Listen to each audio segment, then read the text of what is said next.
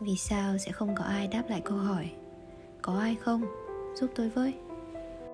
Đây là video xoay chiều góc nhìn của video phần trước. Nếu như video trước ta đứng ở vị trí của người gặp nạn, Không nhận được sự giúp đỡ, Thì bây giờ hãy cùng đặt mình vào suy nghĩ của người ngoài cuộc. Thầy giáo mình kể rằng, Ông từng dùng xe cá nhân của ông đưa người gặp tai nạn trên đường đến bệnh viện. Thay vì để họ nằm đó đợi xe cấp cứu Vậy mà sau khi đợi người nhà nạn nhân đến, Ông không những không nhận được lời cảm ơn Mà còn bị quay sang đòi bồi thường. Ông dặn chúng mình, Sau này, có muốn giúp ai Thì hãy gọi thêm người cùng đến giúp. Người ta sẽ chứng kiến sự thật của mình.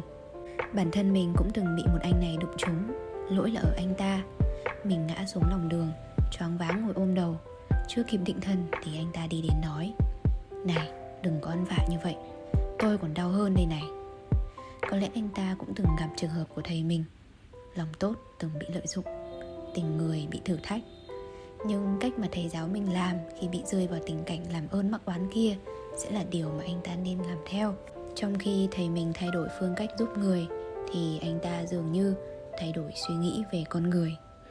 Mình tin rằng bản thân chúng ta khi thấy người gặp nạn Cũng sẽ dè chừng. Dẫu biết lòng tốt luôn lớn lên nhờ sự cho đi, Nhưng tốt cũng cần tỉnh táo để không đặt bản thân vào hoàn cảnh nguy hiểm. Hiểu rõ về tâm lý người ngoài cuộc không có nghĩa là bạn phải xả thân giúp người không màng đến tính mạng. Lòng tốt đặt đúng chỗ, đúng người, đúng lúc mới thật sự có giá trị.